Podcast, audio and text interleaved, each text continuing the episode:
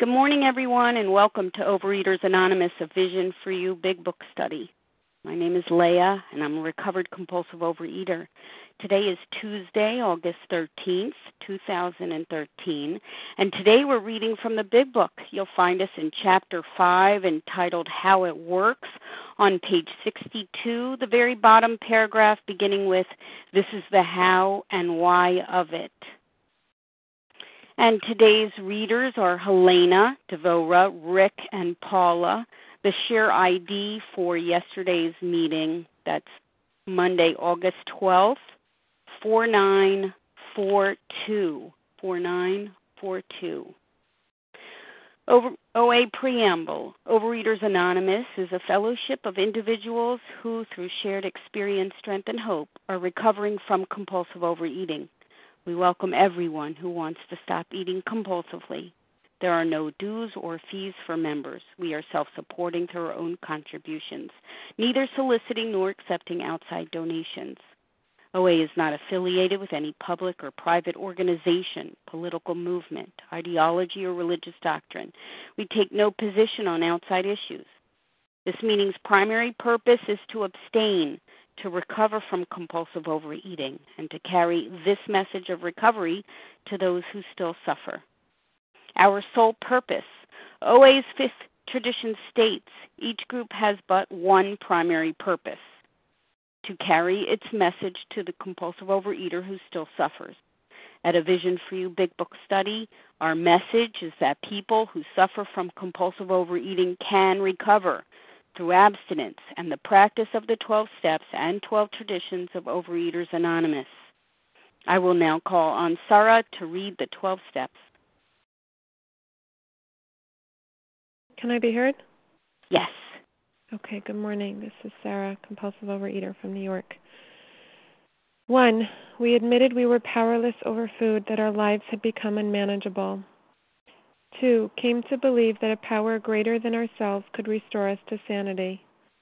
Three, made a decision to turn our will and our lives over to the care of God as we understood Him. Four, made a searching and fearless moral inventory of ourselves. Five, admitted to God, to ourselves, and to another human being the exact nature of our wrongs. Six, were entirely ready to have God remove all these defects of character. Seven, humbly asked Him to remove our shortcomings. Eight, made a list of all persons we had harmed and became willing to make amends to them all. Nine, made direct amends to such people wherever possible, except when to do so would injure them or others. Ten, continued to take personal inventory, and when we were wrong, promptly admitted it. Eleven, sought through prayer and meditation to improve our conscious contact with God as we understood Him, praying only for knowledge of His will for us and the power to carry that out. And twelve, having had a spiritual awakening as the result of these steps, we try to carry this message to compulsive overeaters and to practice these principles in all our affairs. Pass. Thank you. Thank you. I will now call on Ann S. to read the twelve traditions. Uh, hi, good morning. My name is Ann uh, from Pennsylvania. The twelve traditions, compulsive overeater. The twelve con- traditions, one, our common welfare should come first. Personal recovery depends upon O A unity.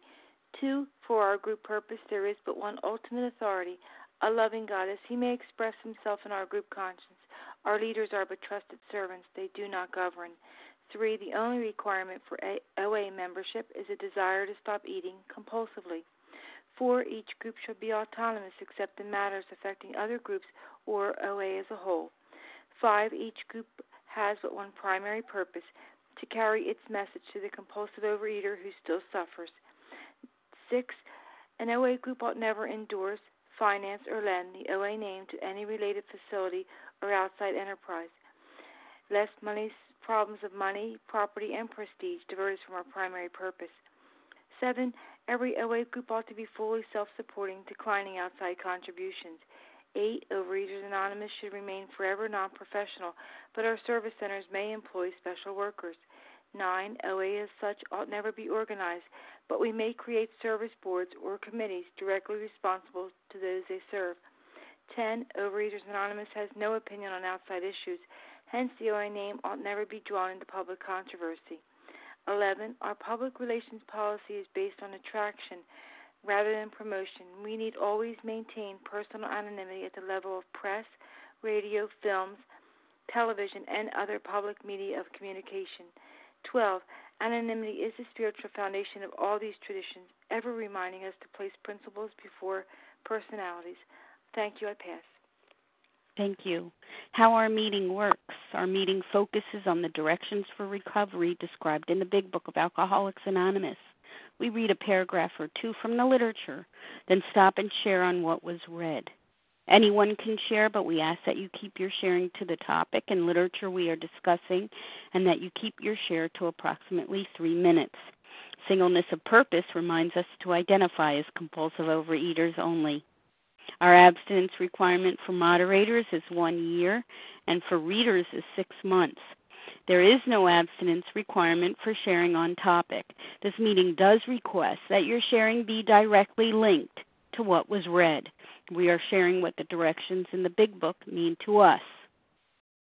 To share, press star one to unmute. Once you're done sharing, let us know by saying pass. Then press star one to mute your phone. In order to have a quiet meeting, everyone's phone except the speaker's should be muted. And today we resume our study of the Big Book. We are in Chapter five, How It Works, on page sixty-two, on the very bottom paragraph, beginning with, this is the how and why of it. And I will ask Helena to begin reading, please. Good morning. This is Helena in South Jersey. This is the how and why of it. First of all, we had to quit playing God. It didn't work. Next, we decided that hereafter, in this drama of life, God was going to be our director. He is the principal. We are his agents. He is the Father, and we are his children. Most good ideas are simple, and this concept was the keystone of the new and triumphant arch through which we passed to freedom. I'd like to share just a little on this. I am going to be free. I am going to be free when I quit playing God and depend on a power greater than myself. I am going to be free of compulsive overeating, and far more than that, I am going to have a life beyond my wildest dreams. I'm going to have a life that is completely directed by my higher power. When I came into program, I thought my problem was food. I did not know my problem was selfishness and self-centeredness, and I thought I had God's help. I had a God that I knew so clearly, and I had a religious body that I was affiliated with and a book that I read. I had God all right, but I didn't have God's help. I did not realize I was playing God. I thought I had a God that I could make this God do whatever I wanted by following the precepts I thought I was supposed to be following. I thought people around me were supposed to be doing things differently. I judged myself for being a compulsive overeater, and I tried over and over to tap into the power of God to stop eating compulsively. And I never realized that I had set myself against the whole world, and I had set myself against God, and I was telling God what to do. I had to quit. And the Big Book has a very, very basic and important reason why we have to stop doing what we were doing and start letting God be God in our lives, and that is that our way doesn't work. It didn't work. What more reason do I need? It didn't work. And once I came to my knees, once we come to our knees and realize, recognize that through our selfishness and self-centeredness and wanting to arrange the entire show to fit ourselves, we, I, am playing God, and I realized that this did not work, then I could make a decision. I could decide that hereafter I was going to let God be the director. I was going to let God be the principal, and I'm just going to do God's will. This is the way out. This is the way out from compulsive overeating. This is the way out from my disease. And this is the way out of my selfishness It's a very simple idea. And before I came in and accepted a higher power, greater than myself, sufficient to stop me from eating compulsively, I was too complicated. My ideas about life weren't simple enough. This is a very, very, very basic thing that works across the world and has worked across the ages. When we surrender to a power greater than ourselves and allow that power to direct us, instead of me, Helena, telling the world how it ought to be and telling my higher power how that world ought to be. When I finally do let go and follow a higher power's direction, I will be free. Wonderful words, a new and triumphant arch based on such a simple concept. Pass. Thank you very much, Helena. Is there anyone else Chaya who would like to Hi, comment Leah. on this paragraph? Good morning, Chaya. Go right ahead. Hi. Thank you, Leah. Hi, everybody. This is Chaya, recovered compulsive eater and bulimic uh, from Dallas, Texas, in Virginia, on her way back to Dallas. Um, grateful to be on this meeting. So grateful for the technology we have today. Um, you know, I just have to back up for a second, and I want to welcome anyone who's new. We're going to welcome you at about eight oh one. Um, so I want to back up for a second on page sixty, right, which is we have become convinced that we were compulsive eaters, cannot manage our own lives. This is going to, you know, can't do this. No human power, no sponsor, no diet club, no person, not me, not you, can relieve it, and that God could and would if he were sought. I don't have to know God. I just have to seek him. And uh, now they're saying if we're convinced of those things, we're at step three, which is a decision to turn our will and our life over the care of God as we understood him. Just what do we mean by that, and just what do we do? And here comes the first requirement to recover. Remember, we only have the only requirement for membership of the fellowship is a desire to stop eating, but to recover, there are a bunch of requirements. And the first one is to become convinced that any life run on self-will can hardly be a success. So then we go down to page sixty-two, and it's describing why self-centeredness is, is such a problem, and we must be rid of it, you know. But, you know, we must be rid of this selfishness. We must, or it kills us. Why? Because the selfishness will lead us back to eating. God makes that possible, and there often seems no way of entirely getting rid of self without his aid. Can't, self will not heal self. You know, I, I if I hold my breath, I'm eventually going to pass out so I can breathe again. I'm not going to die from holding my breath. I wouldn't allow myself to do that, right? I, self will not kill self. So I need God's help, and it's saying neither could I reduce my self-centeredness much by wishing it or trying on my own power, just like I couldn't get rid of the food. Um, I had to have God's help. And so then it says in the paragraph we read this morning, this is the how and the why. They're about to tell us how and why. How? We had to quit playing God. That's how I get rid of my selfishness, is I stop playing God, because that's the problem. I play God. Why? It didn't work. That's, that's why. How? Got to quit playing God. Why? It doesn't work. Next, I'm going to be on this plane, which is I'm going to make God my director. So it's telling us, it's so, what I love, love, love about this book is that it tells me exactly what to do. I don't have to recreate the wheel.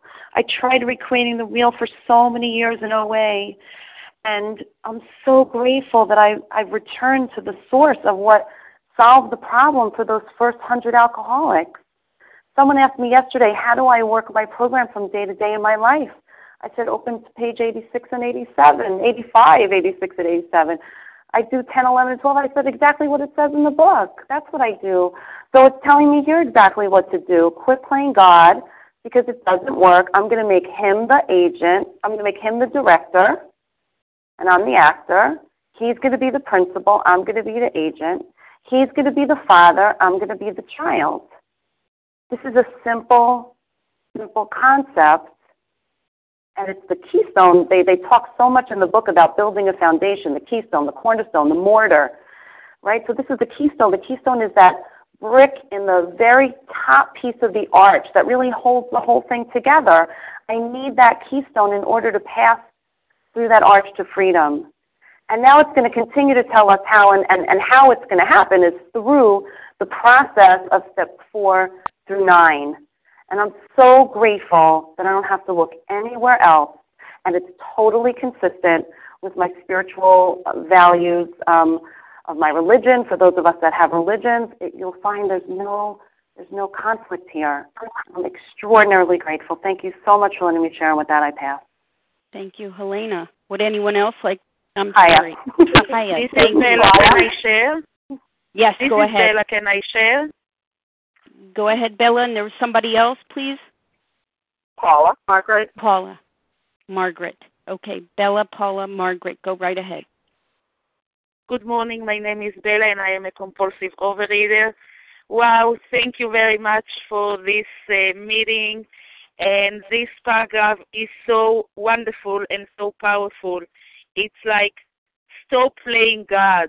Wow, it's so so strong. Before program, you know, as a person that grew up grew up in a religious group, I I had God in my life, but it was a religious only. Life, you know, it's nothing to do with God. I can manage my life. I can do it. I can do everything. You know, it's nothing connected to God.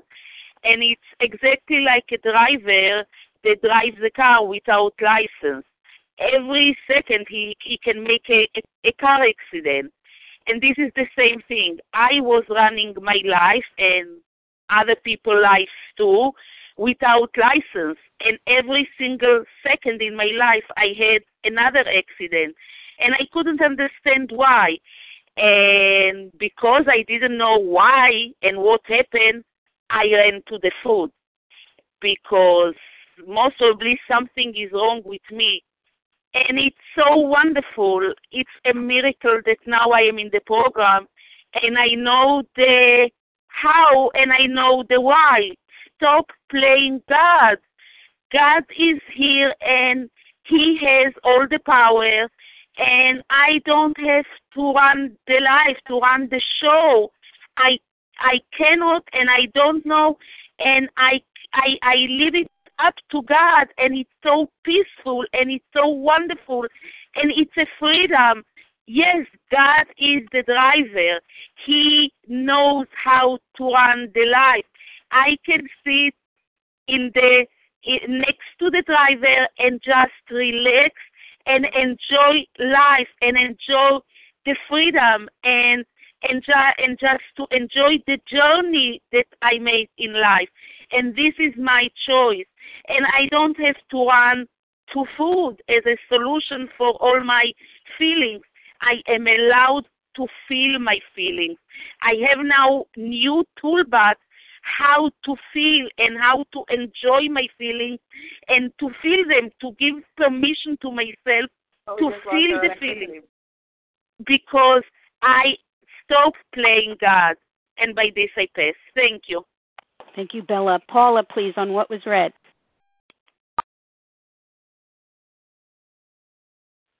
This is Paula, recovered compulsive overeater. I want to start with that first word, this. This. Referring to something pleasant, immediate, or vested. What begins here and what begins? God. God is the place, and we find mine. And then it's, first of all, we have to quit playing God. There you go. And it gives you a direct thing. That one, wait. He help you someone. He didn't get that either. He is the Father, and we are his children. Is it clear now? Never in the lead. Never in the lead again.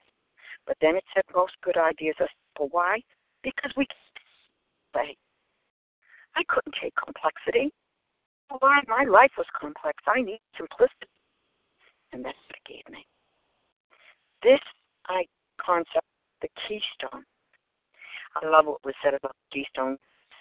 It is what holds it together. May I do a name for that keystone? It is God. It is God that holds it together on the beautiful ice that we can finally pass through to freedom. I thought I was free. No, I was not free. I was chained. This disease held me. as William James says, it binds you and it blinds you. Honey, you can't walk and you're blind and you can't see. They're the difference. That's why the keystone, God himself, has to be in place. Thank you for allowing me to share. With that, I do best. Thank you, Paula. Margaret, please go ahead. Good morning, Leah. Good morning. Vision for You. It's Margaret Hubbard in South Jersey. Um, you know, just right back on page uh, fifty-eight where it says we have to grasp and develop. You know, those words were uh, brought out a few days ago, and I've been really mulling them around in my brain a lot. And that's where this starts. This is what we have to do. We have to grasp this, and then we have to develop it. But we're developing it by the directions, not by what we think or what we want or anything like this, but the directions are right here. But we have to take the directions and develop them and put them into our life. We have to actually live them, to actually be able to live them. And um, so, you know, that I love it when it says, you know, this is the how and the why of it. First of all, we had to quit playing God. But, you know, I just love that Bill said he's going to tell us exactly how and why, because I couldn't have figured it out. Uh, yesterday I was uh, talking to somebody about the selfishness and self-centeredness. No way in my wildest dreams did I think that was my problem. Couldn't see it. I couldn't see it until people started to talk about it and tell me about it. And then I began to pray to God to show me where it is. Show me, God. Show me, show me, show me. And and little by little, you know, I, I, I it's like, oh, my God, I'm like waking up. Yes, yes, I didn't realize how selfish and self-centered I was. But, you know, again, it's just that he is going to show us exactly how to do it, and we have to grasp it, and we need help in grasping it. We can't do this alone and develop it. That's how we do that. We do it through the steps, and without it, pass. Thank you. Thank you so much. My name is Leah. And I'm a recovered compulsive overeater, and I, too, wanted to comment on this. This is the how and why of it. First of all, we had to quit playing God. It didn't work. Uh, you know, all I have to do is look back at the uh, almost two decades of mayhem that uh, my compulsive overeating uh, caused and uh, the way I thought and the way I behaved uh, to see evidence of that. It didn't work. Next, we decided that hereafter in this drama of life, God was going to be our director. So um, I'm making a decision here. I am making a decision here. Next, we decided. It is a decision. What is a decision? What does it mean to decide? It means to make a choice or judgment to arrive at a solution that ends uncertainty or dispute. Uh, that word decision, you know, is very important because it represents the link between understanding and action. You know, I'm going to make a decision to do something different. It's one of the key words in all of the twelve steps and all of the big book because it represents the link between understanding and action. To find a solution to any problem, you first have to understand what that problem is. But understanding alone isn't enough. Understanding alone isn't enough. We've been taught a lot in the previous four chapters. But and so we, we understand a lot at this point about our disease. We understand a lot about what the solution is going to be, but we have to act on the understanding. And to act, you first have to do, decide to act. You first have to decide to act. You know, a decision without action that follows it is essentially worthless. So I am making a decision. I'm taking a look at the evidence of my life. How well is my way working? You know, we work step three by going through a decision-making process. Think of other dis- big decisions that you've had to make in your life. You know, for instance, uh, purchasing a house. We purchased a house two years ago. You know, it's a big decision. When making a decision about buying a house, you consider such things about the house as the cost, the location, the condition. You you bring into consideration things about yourself such as the ability to pay, uh, your personal preferences, you know, your housing needs. You you give thought to making that decision. And finally, when all those things have been weighed out, you make a decision. And that's a similar way that we work step three. We consider how well, how well is the present management of my life going? How well is it going? you know, how am I, am I, uh, am I happy, joyous, and free, or am I miserable? Am I waking up every morning to the four horsemen, bewilderment, terror, frustration, despair? How well is the present management going? I need to consider that. And then we make a decision that God is the only one able to manage our lives, that His will is best for us. You know, it is it is a surrender. It goes on to say here, most good ideas are simple, and this concept was the keystone of the new and triumphant arch through which we pass to freedom. You'll notice in the big book that it has a theme of architecture. There is a theme here throughout a few pages of this arch through which we're passing. What the big book is is giving an analogy is that we are building a spiritual structure through which we will walk and be free men and women. This building of a personality change sufficient to bring about recovery. What's the foundation? The foundation is always willingness. What's the corner? Stone, it's a willingness to believe. What is the keystone? It's a surrender. It's a wedge of surrender. My way has not worked. Let me decide to choose another way. Let me make a decision to choose another way. I have two doors and two doors only. Either I can continue to compulsively overeat to the bitter end, blotting out the consciousness of my intolerable situation. Whether I'm binging or I'm abstinent, I'm in that place. Or I can choose spiritual help. I can choose to accept spiritual help. Those are the two doors. No door number three. How much time are you going to waste continuing to look for door number three? Let me tell you right now, and let others tell you right now, there is no door number three. How many more years, how many more decades do you want to go on that search for looking for another way out? There is no other way out. You're cornered. You're cornered. That's why it's so important to be convinced. Either you're a real compulsive overeater or you're not. If you've determined that you're a real compulsive overeater, that you have an obsession of the mind, an allergy of the body, check that off on your list. Have you been able to rely on any of your own resources, your own willpower, your own intellect, your own self-knowledge, your own motivation, your own determination, human aid? Has any of that worked? Has any of that worked? Look, look at your history of compulsive overeating over years, perhaps decades for most of us. Has any of that worked? If it has not worked, check that off your list. And here you come at a decision, a point. You continue to work your way into the ground six feet under or try something new. And with that, I pass. Anybody else like to comment on this paragraph before we move on? Rose? Rose, go ahead. I'd like to. Thank you, Leah. Um, this is Rose, uh, grateful, recovered compulsive overeater in New York. And briefly, um, we are his agents. An agent is one who acts for another by authority from him. And for me, um, this is where the rubber met the road for me. Um, I, I, I surrendered. I made a decision. And um, out of fear, it wasn't out of any virtue, but the decision was made. And this is where it says, uh, good ideas are simple. This concept, this concept that I was God's agent. We are His agent.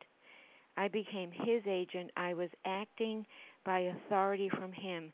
And the first power I received was to not only get back an abstinence, but to, through God's grace, keep the abstinence one day at a time, only because uh, there's a daily surrendering and asking for this power to continue, which gave me the power to continue working these steps. And it says, most ideas are simple, and this concept was the keystone. This concept is the keystone for me every single day. It is the stone that holds all of my program together. It's the piece, uh, the brick at the top of the arch. This third step is the piece for me that is at the top of my day when my eyes open up. It's the third step prayer, not not words. It's the third step prayer of words meaning what my actions are going to be for the day. God is the man. God is the man. I am his child. And I go to him for the day for all that's needed. And that is the, that's that's the blessing. Thank you, Leah. With that, I'll pass. Thank you, Rose. Let's move on to the next paragraph now, please, with Devorah.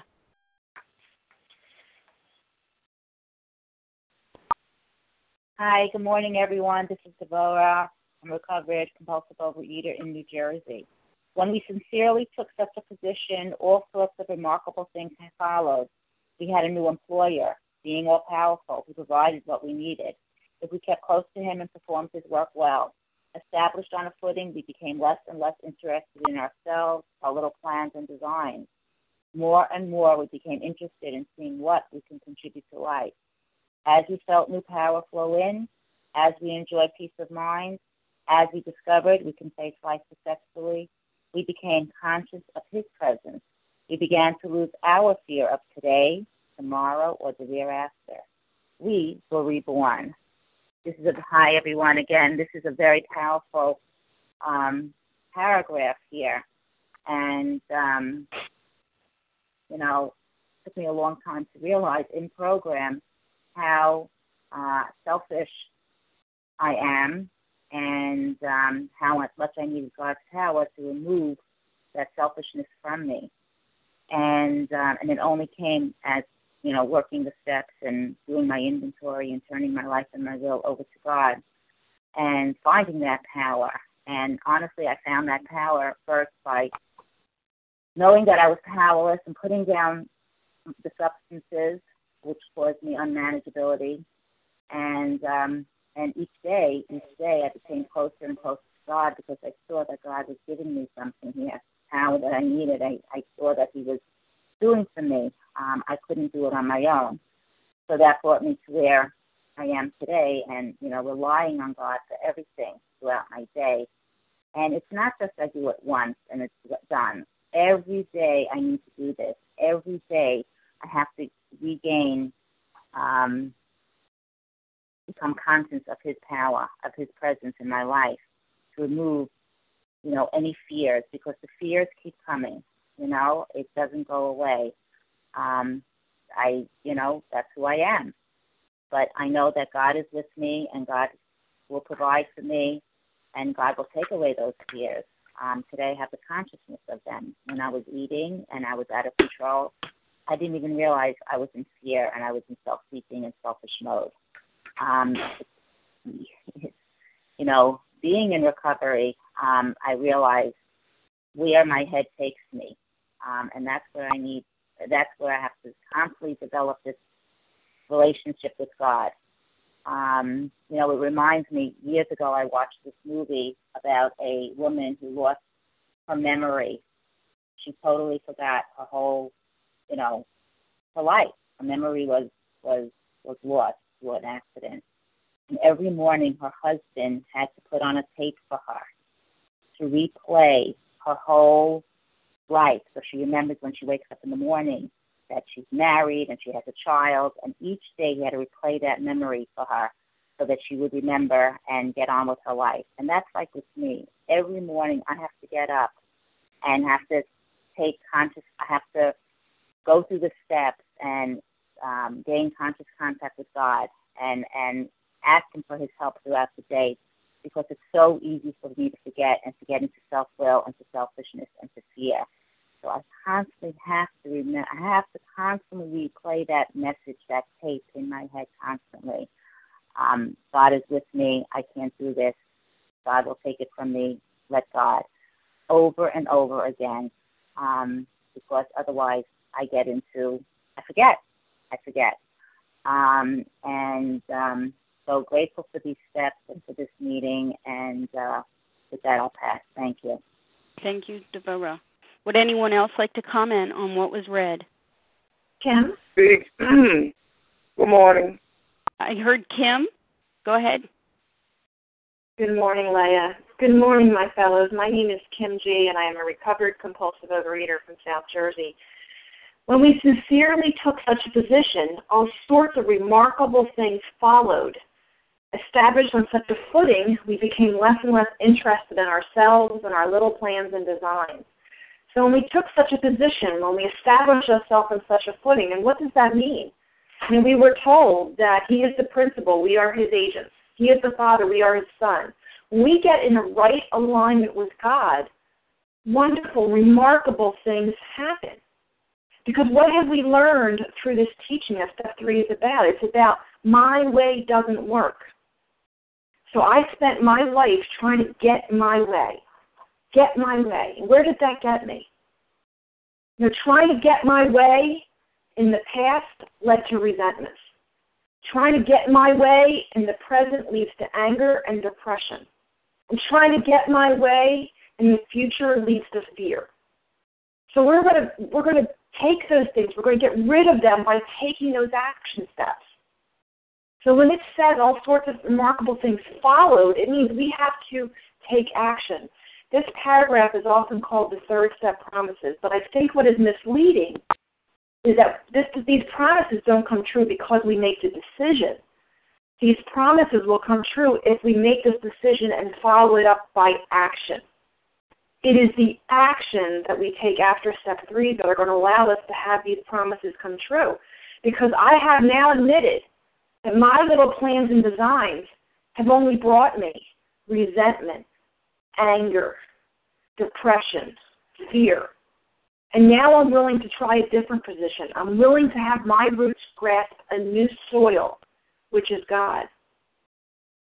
I heard a wonderful thing that, that you know, step three is the decision to stop making decisions.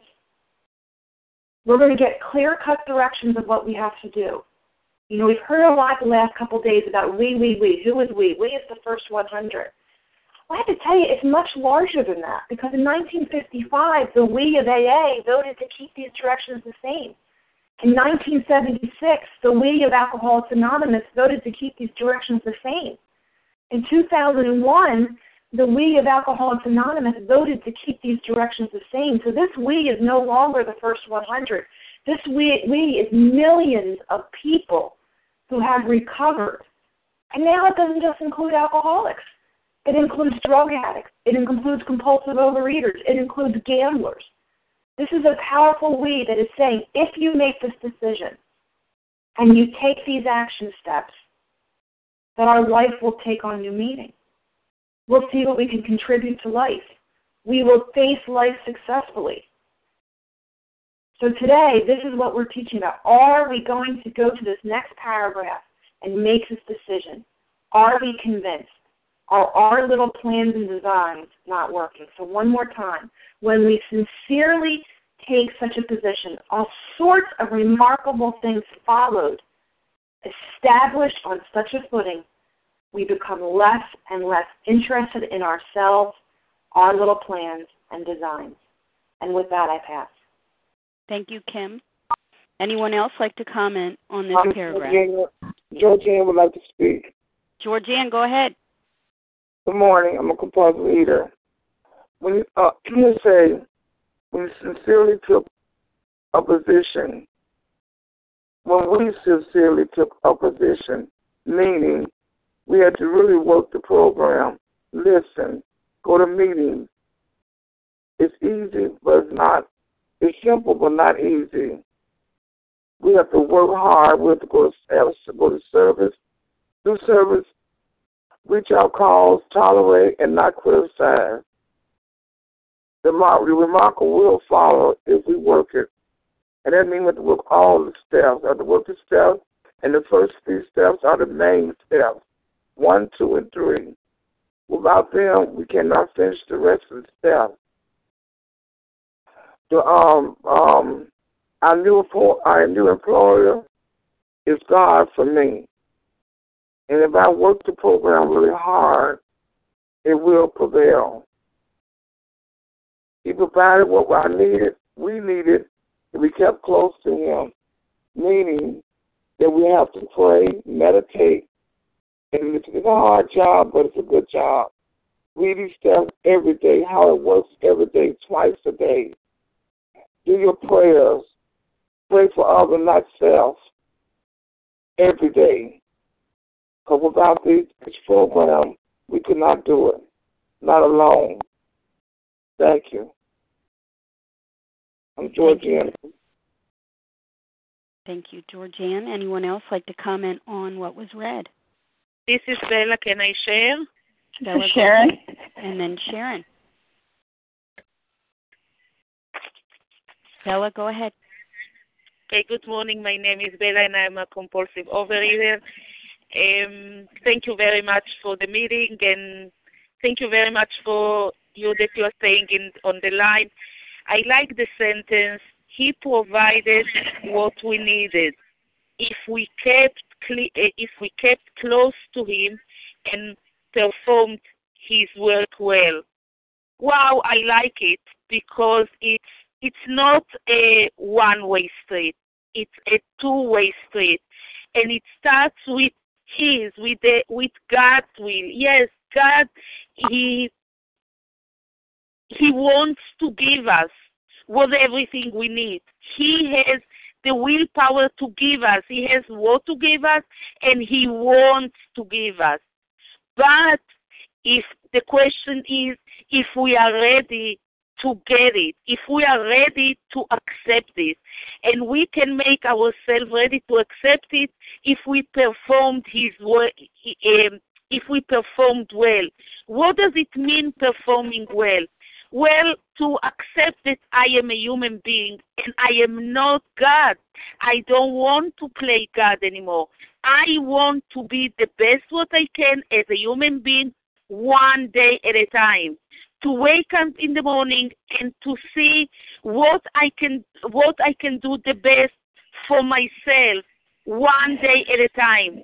To be a better me, to be a better mother, to be a better uh, wife, to be a better member for the community, to see other people, to see myself, how I can open up my eyes and to to to, to do service, to help other people, not to be so selfish as myself and to see what I don't have in my life, to see what the present, what my talent that I got as a present from God, and to serve, to to do, to to do for for myself, and to do the, to be a better servant to God.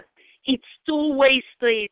If I accept to let to to let God in my life, God has so much to give me, and He won't.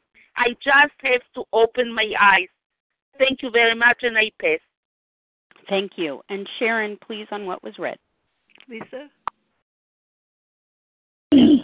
Thank you. This is Sharon. Thank you, Leah, and thank you for everyone on the line. Thank you for all your service. And um, again, when we sincerely took such a position, all sorts of remarkable things followed. We had a new employer, and being all-powerful, he provided what we needed. And we kept close to him and performed his work well. And established on such a footing, we became less and less interested in ourselves, our little plans and designs. More and more, we became interested in seeing what we could contribute to life. And as we felt this new power flow in, we enjoyed peace of mind.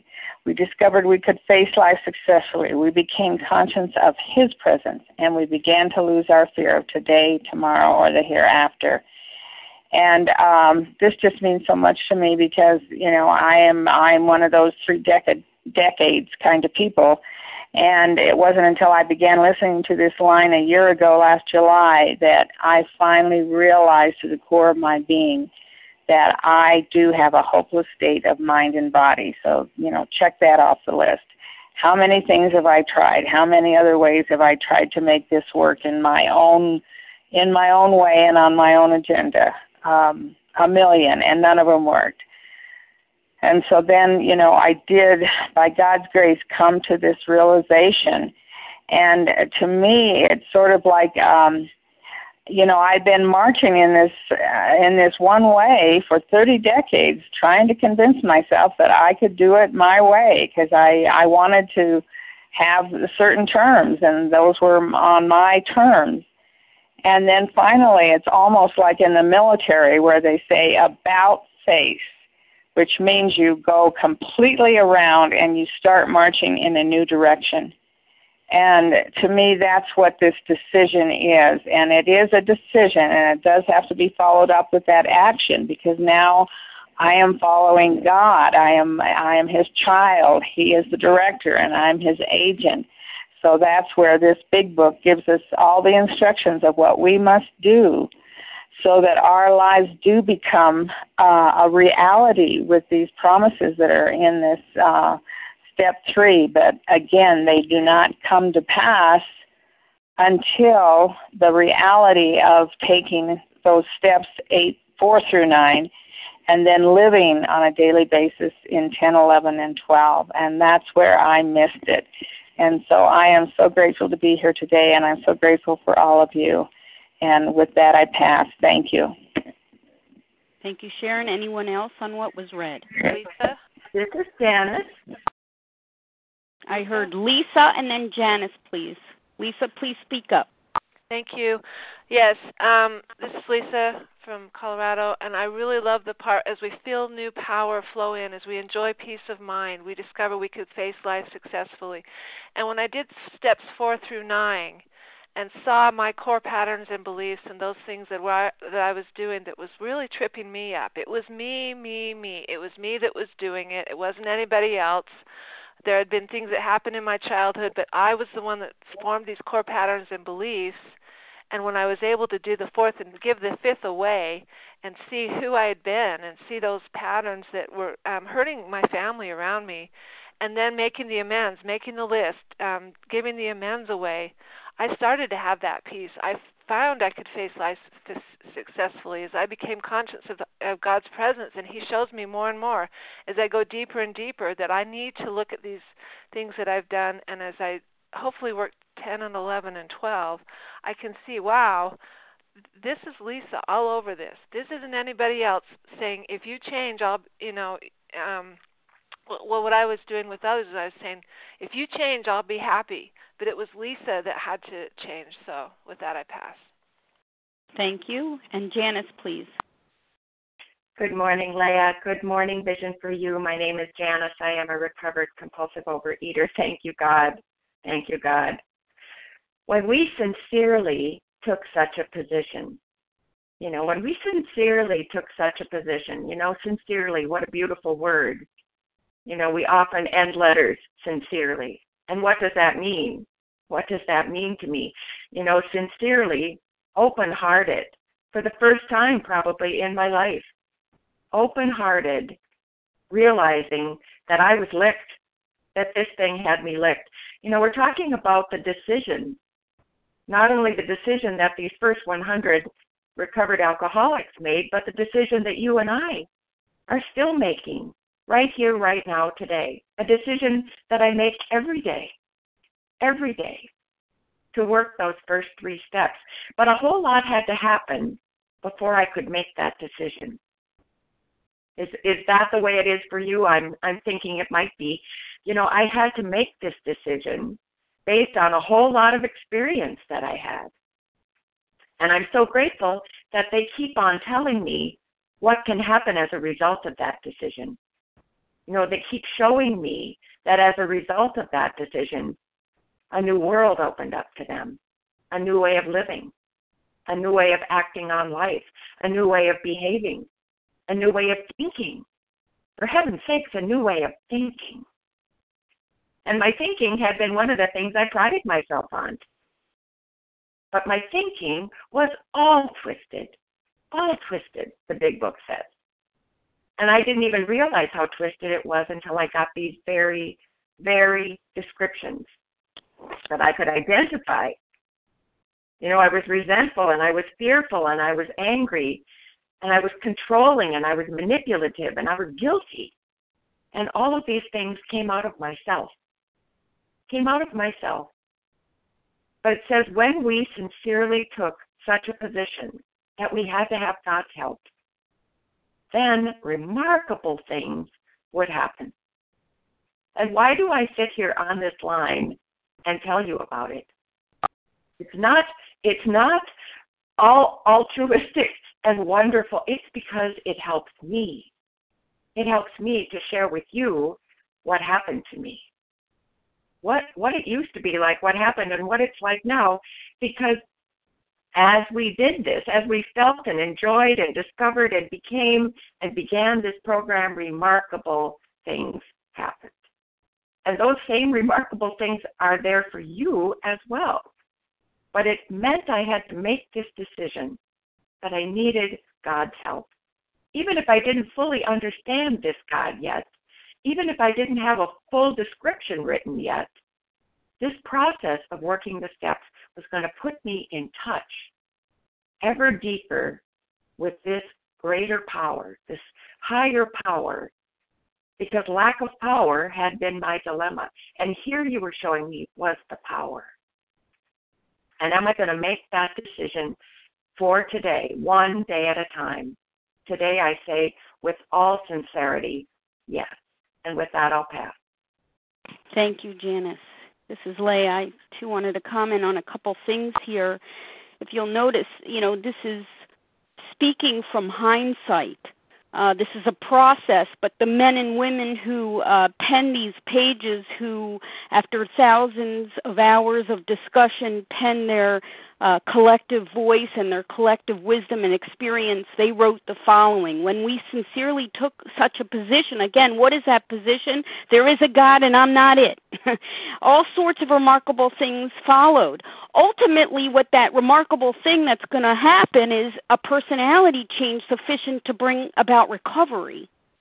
Ultimately, this decision then leads to an embarkment on a series of action steps. Because, again, a decision without action is virtually uh, useless. It's without value to make a decision and not take action on that decision. It said we had a new employer. So we have a boss.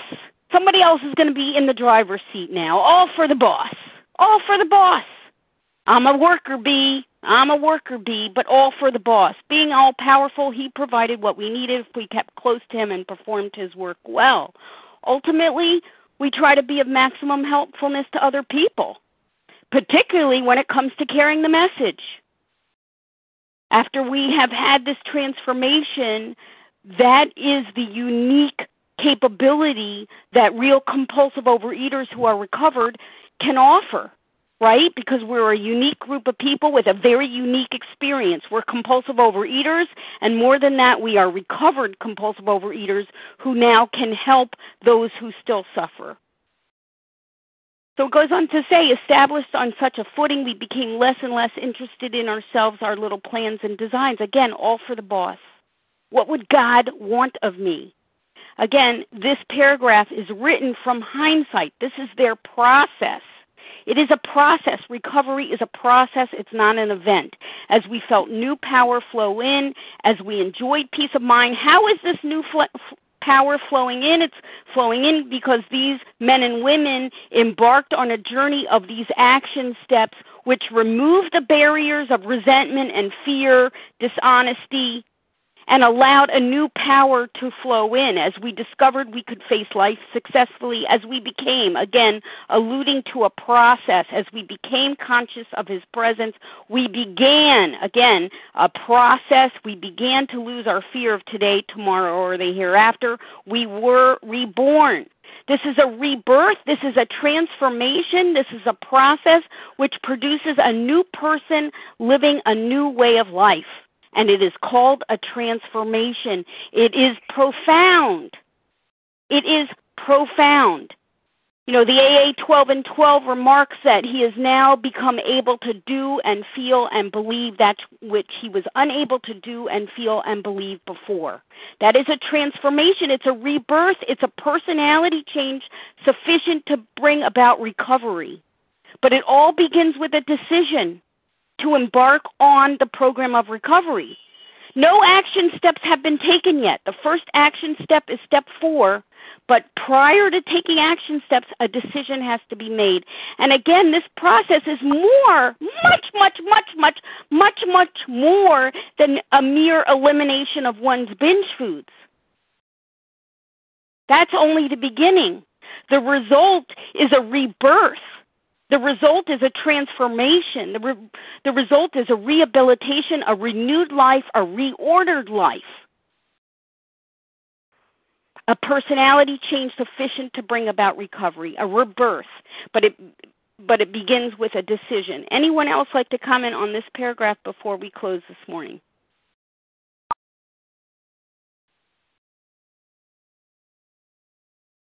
Hi, it's Rachel. Rachel, yeah. Your turn.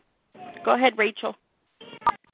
Yeah, hi. I guess I could qualify. Um, uh, okay, I'll just introduce myself. I'm from um, New Jersey, and I am a compulsive overeater. Um, I would still qualify for those who still suffer. I'm new to the program, a few months, and um, the what Leia's talking about, the transformation. Um, for me, the fear is easing up because I was always scared of myself. Wherever I go, I bring myself, and um, now I'm not in charge wherever I go, and more and more I'm turning to God, and it's really um, the transformation is remarkable. I'm able to be humble for the first time and apologize for controlling people around me. I'm I'm doing it more like after the fact of control, but you know, God willing, with recovery, it will um, it will get better. But I really um, identify with that, the fear. You know, I'm not so fearful of tomorrow. You know, I was always so petrified of, of Sunday mornings. Like, like, here's a new potential new week, and, like, I always blew it the first hour, you know. So now, um, thank God, with faith and with trust and something, someone better than, greater than me, um, it's really an unbelievable transformation. Thank you. Thank you. And was there someone else that wanted to comment on this paragraph before we yes. close? Hi, Judy um, F. Yes.